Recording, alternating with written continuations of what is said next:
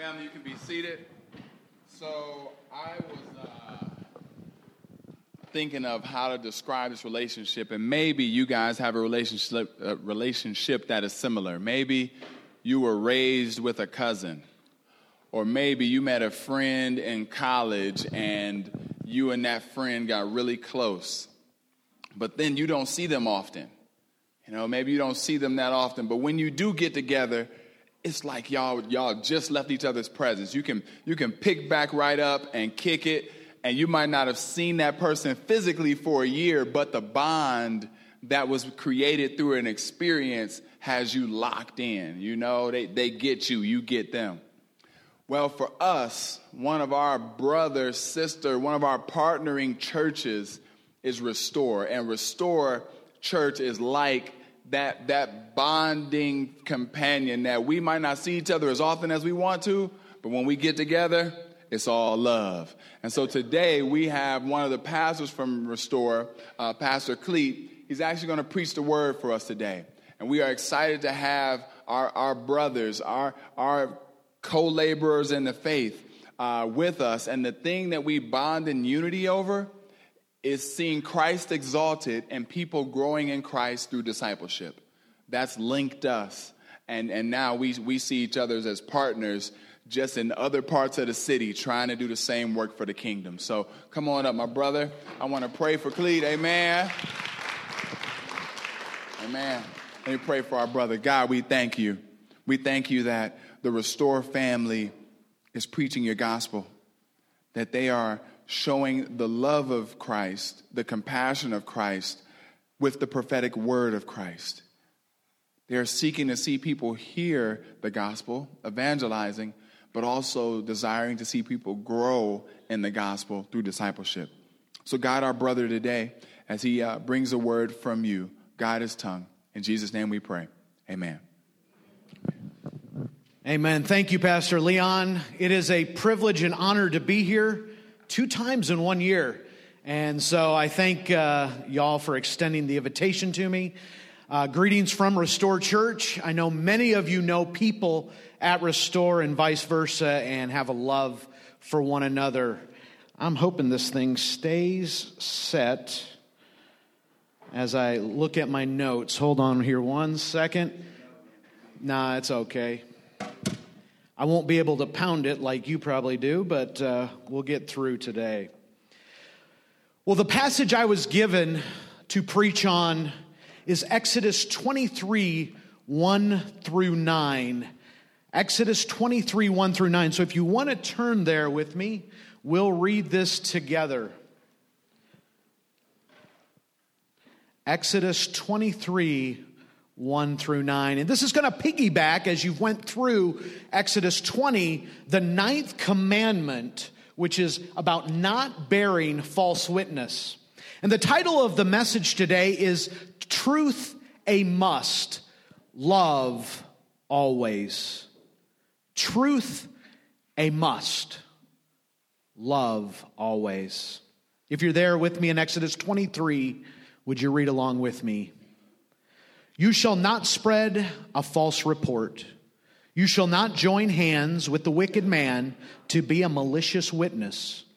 You shall not fall in with the many to do evil, nor shall you bear witness in a lawsuit siding with the many, so as to pervert justice. Nor shall you be partial to a poor man in a lawsuit. If you meet your enemy's ox or his donkey going astray, you shall bring it back to him. If you see the donkey of one who hates you lying down under its burden, you shall refrain from leaving him with it. You shall rescue it with him.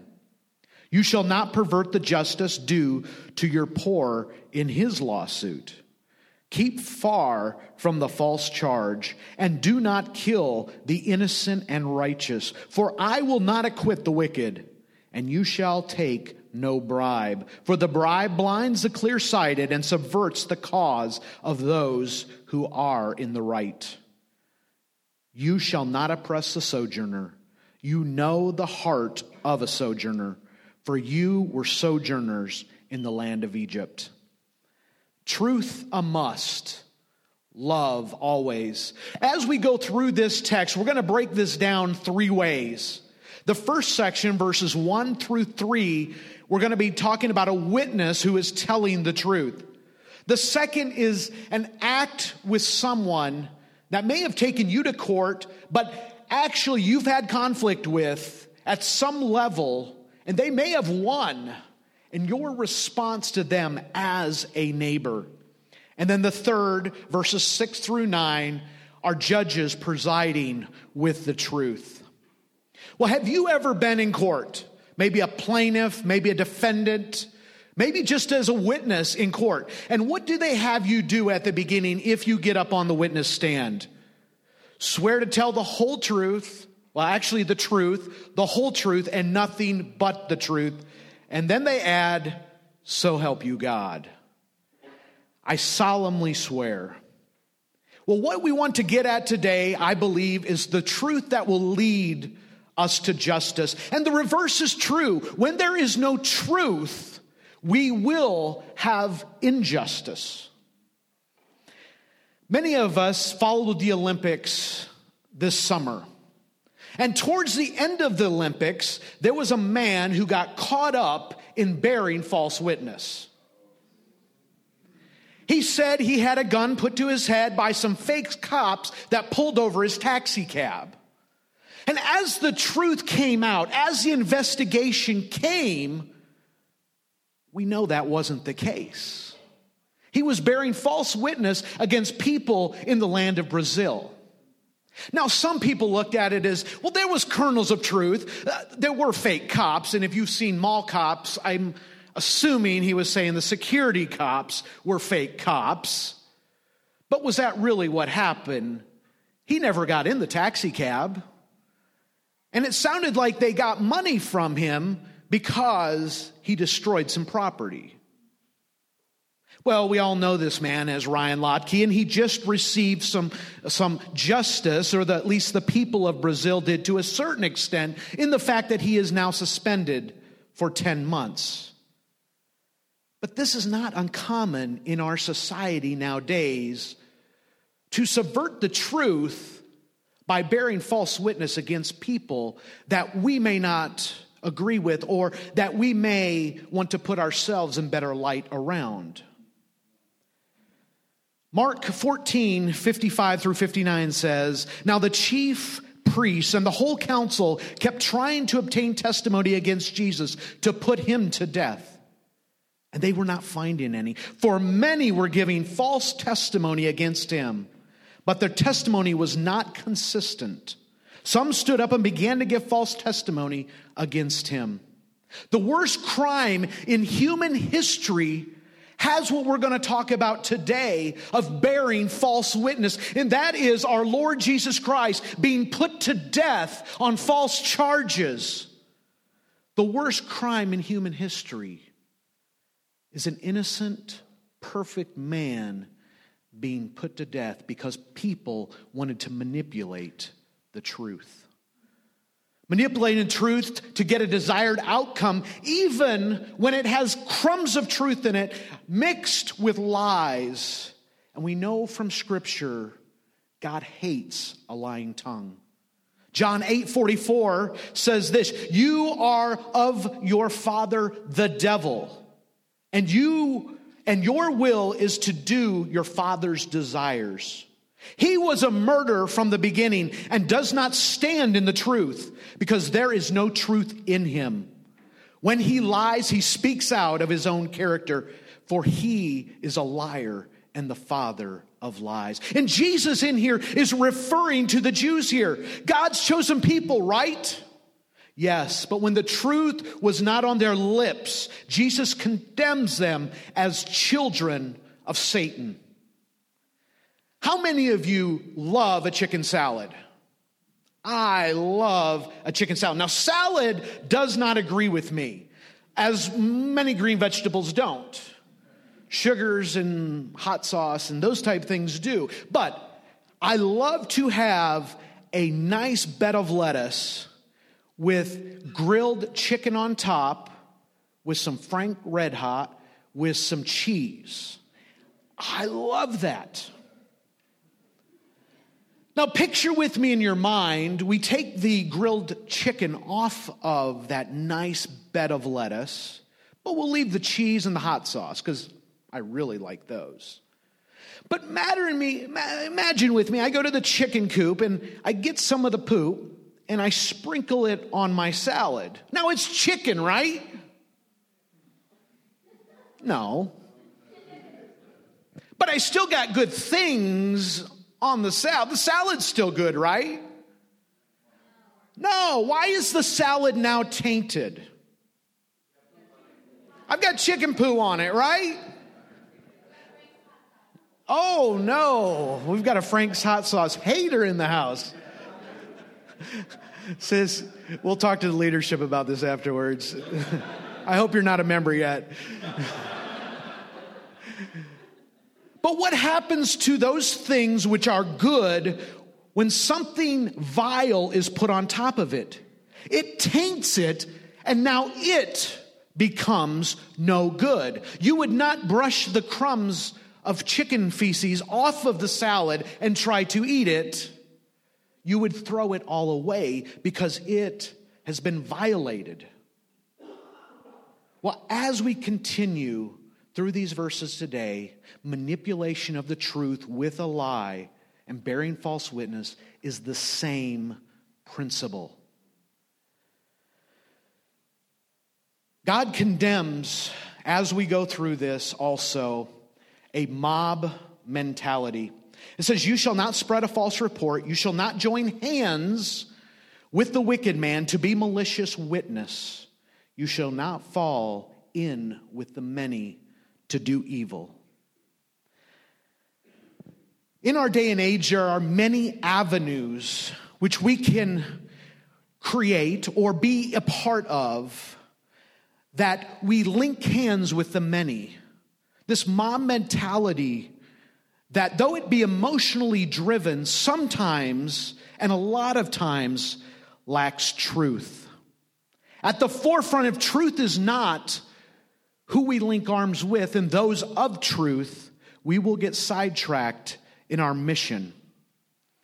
I know the illustration I'm going to give is not going to be a court case, but I do think it illustrates how emotions can trump truth. And we've seen it played out in our urban communities around the country. It was said by Martin Luther King Jr. that rioting is the voice of the unheard. But what did Martin Luther King mean when he said this? Is he being misrepresented when we see rioting and looting when people link up with those who are doing wicked? What does God say about this? I want to make a side note real quick that I pray to God that God raises up a man or woman of faith like Martin Luther King that can lead us forward into racial reconciliation at a national level. This man was a man of faith, and what he stood for came out of his faith. Let me continue reading what Martin Luther King said after he said, Rioting is the voice of the unheard. Let me say, as I've always said, and I will always continue to say, the riots are socially destructive and self defeating. I am still convinced that nonviolence is the most potent weapon available to oppressed people in their struggle for freedom and justice. I feel that violence will only create more social problems than we will solve. That, in the real sense, is an impractical for the Negro to even think of mounting a violent revolution in the United States. So I will continue to condemn riots and to continue to say to my brothers and sisters that this is not the way and continue to affirm that there is another way. As I was doing research in the past on Ferguson and all of these, a lot of people linked arms with those who were rioting and using Martin Luther as the avenue of why it was right when he condemns it bearing false witness against a man who is no longer with us. It is wicked and wrong to solve injustice with another injustice and then to attribute it to this great leader. And why are we doing this in our communities? You have been, maybe heard it said when you were younger, two wrongs don't make a right. I've seen many Christians, though, maybe not a part of this body, not be a part of violence in our community, but offer excuses of why it's happening. And to be fair, Martin Luther King did not offer excuses, but he offered reasons why it was happening, even though he condemned it. Instead of condemning sin as sin, we will have a tendency to sugarcoat it and offer platitudes of why certain actions are warranted instead of calling sin sin. As Christians, we must be a part of the solution. Not just posting tweets on Facebook or however that's done, and believing that that will solve the problems. No, we must we must be a part of change to see oppression, systematic injustice, and racism in our neighborhoods called out and work towards seeing God's grace have real change take place. No, God is not looking for a tweet ambassador, but He is looking for His work to be done here on earth. 1 John 3 17 and 18 says, But if anyone has the world's good and sees his brother in need, yet closes his heart against him, how does God's love abide in him?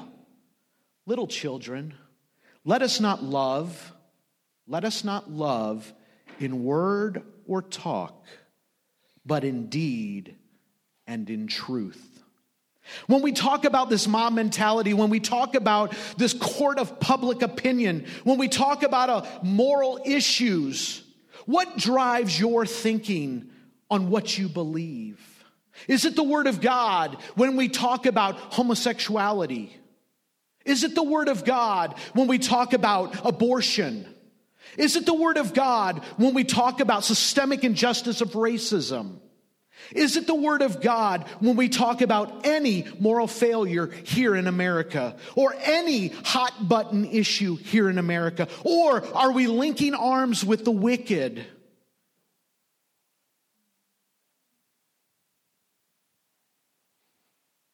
I do believe there are a lot of issues that the Word of God informs us of.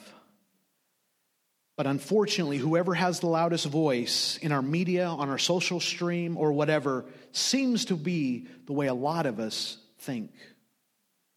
And That cannot be. We need to not hold hands with the wicked. Verse 3 says, Nor shall you be partial to a poor man in his lawsuit. This highlights the danger of misplaced, although well intentioned mercy of absolving the poor when they are clearly wrong. In other words, of Alan Cole, this is what he says A more subtle temptation than that of considering the rich and powerful as always right is that of considering them as always wrong. And thus assuming, of course, that the poor are always victims and right. Of course, God, as we see in His Word, is concerned about compassion of the poor. But that should never be a substitute for justice and truth. The law in verse 3 commands us to be sure to respect God's principles of justice when dealing with a case of conflict involving a poor person. There is no place for partiality when it comes to God's righteousness and his judgments. And since we are a people ruled by God and his law, we will favor neither the poor or the rich in matters of conflict. In other words, we will be ruled by neither politics of poverty or politics of envy. Rather, we will be ruled by the law of God. Note the motivation here is God's character. Leviticus 19, 15, and 16, it says, You shall do no ju- injustice in judgment. You shall not be partial to the poor, nor honoring the person of the mighty. I am the Lord. This case law highlights the principle of God's standard of righteousness, and it is impartial. Sin is sin, regardless of who commits it. It highlights a reality that God holds each of us accountable for self government, that God takes us seriously. And I have seen many Christians who have moved into neighborhoods like this, and I live between Linwood and Dexter over by Joy Road, who have moved into neighborhoods and have failed to call out sin in their own neighborhoods. And they may have come from the suburbs. And we see the injustices that have been perpetrated upon the poor clearly. And we call those out. But are we looking as our, at our neighbor as a victim or are we looking at our neighbor as our neighbor and an equal? I think our churches have lost its prophetic voices by not calling out the sins in our neighborhoods, by not holding each other accountable in our neighborhoods, but only calling out the sin of oppression. And that is a huge and glaring sin in our society nowadays and should be called out. But if we have a one sided voice, it is not an accurate and true voice. I believe America's system of justice and law has been riddled with injustice and oppression of the poor. If you do not have money for a good lawyer, you may just get sent up the river. Where if you have money for a good lawyer, you may get a slap on the wrist, if that. I could spend hours talking about the formation of this country, how its wealth has been distributed, and how it all happened on the backs of the poor. For generations, people of color were slaves in this country. And I believe we as Christians need to educate our counterparts on this with an understanding of how we got to where we are today in regards to racial issues, the distribution of wealth, socioeconomically. We need to do that. But if we only call out those sins and we do not call out the sins of our community, our conscience should prick us to say we are one sided. We have no excuse for showing partiality to the poor when God tells us to act justly. We have had a lot of homes broken into in our neighborhood. And we come to find out there's one gentleman that has been doing it. So I went to his mother, he's 20 years old, and I said, When Devante comes home, would you have him see me? He came home, and I watched him. He went straight in, and he came straight out. Mama got him and said, Pastor Cleet wants to see you. Devante came and said, Yeah, man, what do you want? I said, I just had a house broken into. My neighbor's house got broken into and we know you did it. Yeah, I did it. I said, Bro, this can't happen. I said, First of all, you need to repent to the neighbor who you just broke into. I said, Will you do that? He said, I'll talk to him. So I called the man. He was in Arkansas. And he talked to him. Apologized to him. The neighbor wasn't having anything to do with it, but at least he tried. He needs a job. I told him I would take him to a job applications if he would quit smoking weed, because as we know, you can't get a job if you're smoking weed. I said, first things first, bro. Let's quit smoking the weed so when we take the drug test, we can pass. We can get the job. There ain't no reason to wreck the job interview with, you know, a bad drop. My point is, I had to talk to him. He has sinned against our community. And as a pastor on my block, people look up to me to do the right thing. Now, I could have made excuses for why he did what he did, and some of those excuses would be true. But sin still happened. He stole the big screen TV. He stole DVRs. He's done those things, and I needed to talk to him about it and confront his sin. It will lead to gospel opportunities.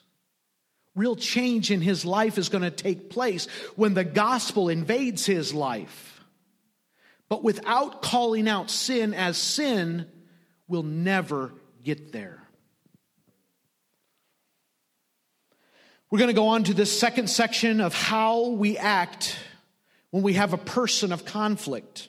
Verses 4 and 5 say, If you meet your enemies, and this could say, if you meet someone who's at aught against you and taking you to court, ox or his donkey going astray, and I, how many of y'all have ox and donkeys? One. Okay, good.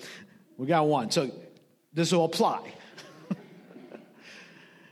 Sometimes I'm a donkey, but. Um, if you meet your enemy's ox or his donkey going astray, you shall bring it back to him. If you see the donkey of one who hates you lying down underneath its burden, you shall refrain from leaving him with it. You shall rescue it with him. Work alongside someone that hates you? Are you kidding me? This is referring to someone who may have taken you to court who does not like you, who may have won against you. But what does the Bible say? If we skip ahead to the New Testament, Matthew 5, verses 43, it says, You have heard it said, You shall love your neighbor and hate your enemy. But I say to you, love your enemies and pray for those who persecute you, so that you may be sons of your Father who is in heaven. For he makes his sun rise on the evil and on the good, and sends rain on the just and the unjust. For if you love those who love you, what reward have you? Do not even the tax collectors do the same? And if you greet only your brothers, what more are you doing than others? Do not even the Gentiles do the same? You therefore must be perfect as your heavenly Father is perfect. What is your idea of loving your neighbor and who is your neighbor? It may be that neighbor who right next door you have aught against. Have you ever had a neighbor flip their dog poop in your yard? It's hard to be neighborly, isn't it? It's hard to fight against this feeling of when you see someone struggling that you have had aught against to go, hmm, what they deserve, karma's a. And I tend to, in my heart of hearts, when I see someone who has wronged me, that I view has wronged me, I tend to go, hmm, yeah. Versus going, you know what?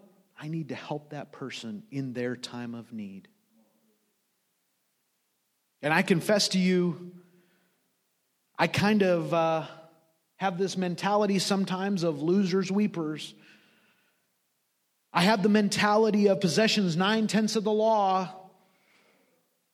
I have this mentality flash before my eyes that you get what you deserve. But is that what God wants from each one of us? No. Not at all. God's standard of love that does right no matter who that other person is. God shows no partiality when it comes to truth or love. Who do you love? Do you love that white person that may have called you a name that was derogatory? Do I love the black person that called me to honky the other day? And it happens. Let's be honest. We're the only white people on our block. Why, it's quiet. It's okay to laugh. I am a honky, so it is what it is. But who do you love? Is it only those who socioeconomically you are like? Who racially you are like? Who collegiately you are like? I'm so glad God did not leave us right there. Because when we look at when we were enemies with God before we knew God he came to this earth and John 3:16 says for God so loved the world that he gave his only son that whosoever believes in him should not perish but have eternal life and then we go to Romans 5, 6 through 11 says, For while we were still weak, at the right time, Christ died for the ungodly. We weren't friends of God when He died for us. We were ungodly enemies with Him. Yet He died for us. For one will scarcely die for a righteous person, though perhaps for a good person one would dare even to die. But God shows his love for us in while we were yet sinners, while we were God haters, Christ died for us. Since therefore we have now been justified by his blood, much more shall we be saved by him.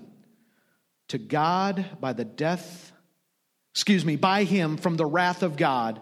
For if while we were enemies, we were reconciled to God by the death of his son. Much more now that we are reconciled, reconciled, shall we be saved by his life. More than that, we also rejoice in God through our Lord Jesus Christ, through whom we now have received reconciliation.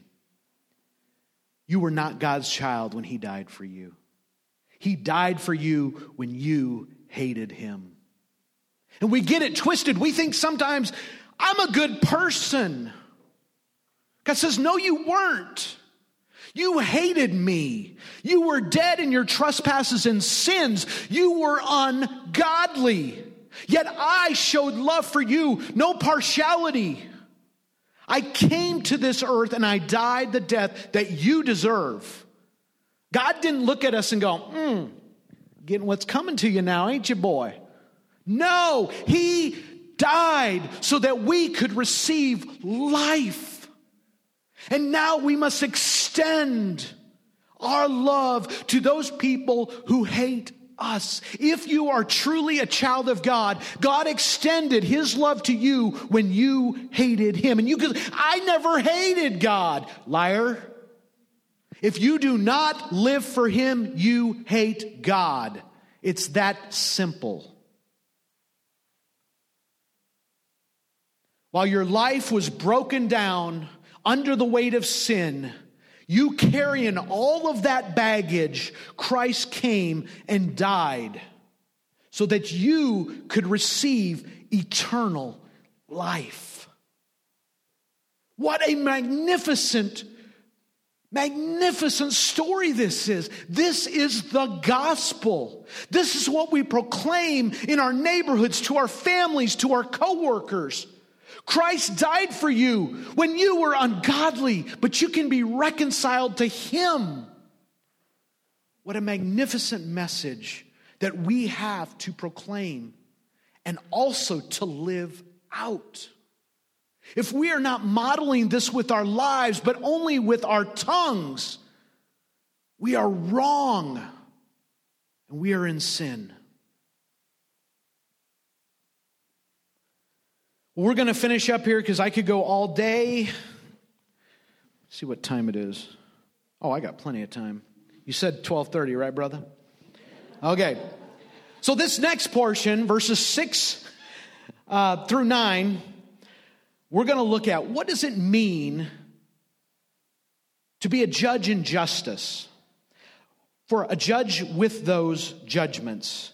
And what we're going to look at here, and I'm going to condense this because we are way past our time, and I've got three more pages, so I'm going to have to go very, very quickly. But just like we looked at in verse 3, where we can tend to have an excuse or a temptation to exonerate the poor, verse 6 addresses the matter of a temptation to exploit the poor. Just as we are forbidden to exonerate the poor based on his economic circumstances, neither are we to exploit his adverse circumstances. To put it another way, we are to avoid favoring the rich in his cause against the poor. You should not pervert the judgment of your poor in his dispute, verse 6 says. This has been a problem throughout human history, but it is up to the judges to protect the powerless, making sure that the poor get what they deserve. Equity in the eyes of the law is a duty of all of us, not merely the court system. It is not by accident that the famous picture of justice is a lady blindfolded. Material prosperity or the lack thereof is never to be a factor in a complaint. But oh, how this often occurs. It occurs in our interpersonal relationships, but it also occurs even in our churches. Think of Ananias and Sapphira, Acts 5. God killed them. Perhaps he killed the wealthiest people in the church. Leon, who's your wealthiest person in this church? Don't. Leon would hate to lose them. Alvin, you'd hate to lose the wealthiest person in the church, wouldn't you? Yeah. God says, You lied. Boom. They're going, Man, 50% of our income's gone. God, what are you doing? It was just. It was just. God showed no partiality. They came before the altar and lied to the leaders of the church, and He killed them. Are you willing in your churches to call out sin with the wealthy among us? Do we honor God in this way? And trust me, we've seen some people go from our body who had some bucks, and we're very generous with them, but when we've pressed, they leave. But God is honored when we have impartiality within the body and we call sin as sin. Well, the second thing I want us to see is corruption. Judges that pertain to corruption. Keep yourselves from a false matter. Do not kill the innocent and righteous. For I will not justify the wicked, and you shall take no bribe. Put bride down. Okay, no bribe. For bribes blinds the discerning and perverts the words of the righteous. We know God's law specifically finds in God's character. Deuteronomy 10:17 says, "For the Lord your God is God of gods and Lord of lords, the great God, mighty and awesome, who shows no partiality nor takes bribes." Gary North argues, God is a righteous judge. His judgments cannot be purchased by anyone. He honors his law, not gifts from men. And verse 7 is a strong admonition against judges being flippant in weighing the evidence and rendering a verdict. And just like leadership here must weigh evidence in church matters and not be knee jerk or emotional, we need to be that way in our lives as we weigh things that people say to us. What is the truth? Truth matters. I'm going to skip down to the bottom because we don't have time to continue to go into this. But I want to make sure that we talk about the sojourner as it says in the last verse before we leave. You shall not oppress a sojourner. You know the heart of a sojourner, for you were sojourners in the land of Egypt. Each one of us are sojourners here on this earth. No matter who God puts in your path, we are to love. Our kingdom is not of this world. Our ultimate destination is heaven if we are a Christian. We must love those who are different than us. We must love the people God is bringing to the United States. Muslims have got a bad rap. We're thinking of 9 11 even today. But we must love our Muslim neighbors. We must love our white neighbors, our black neighbors, our Asian neighbors, those who God brings around us. We must love. We must love our homosexual neighbors, our transgendered neighbors. I'm not saying you condone everything that happens, but I'm saying you must love. You don't have to be against sin to not love. My neighbor, who was down the block from us, was a homosexual practicing. He had a husband, as he called him. We had keys to his house, and he knew that I didn't agree with that lifestyle, that I believed the Word of God called it sin. But when he went on vacation, we took care of his dogs. We took care of his house. Why? Because I did not set in judgment every time I got with him. We would actually spend time together. I loved him as my neighbor. I didn't love him as a sinning homosexual. And he knew how I felt. I didn't have to condemn him every time I saw him, but I loved him as my neighbor. He has since moved, but we still stay in contact. How can we love those that are different than us? By deeds and truth. We said at the beginning that tr- truth a must, love always. Do not let emotions trump truth, but always, always love. If you find someone that you have disagreement with that may need some re education in their thinking, love them through that. Don't cast stones. And as I wrap up today, I want us to look at how do we look at truth? What is God telling you today? Are you getting truth from His Word? Are you getting your truth from His Word as it is preached here Sunday after Sunday? Or are you getting it from your own emotional thinking of how you think the world should be or your perceived thinking? I pray that we would get the truth of the Word of God in our hearts so that we may not sin against Him, as the Bible says. We need to pray to God that He would give us eyes to see where we fail in this area, where we may go along with the emotion and not look at truth as we should. God, I pray to you today that our hearts would be changed, that we would not bear false witness God, that we would not have truth and sprinkle it with lies, that we would not manipulate truth. God, may we find you to be our ultimate truth. May we look to you for our guidance in how we navigate so many things in our society today, how we use the things in our society today.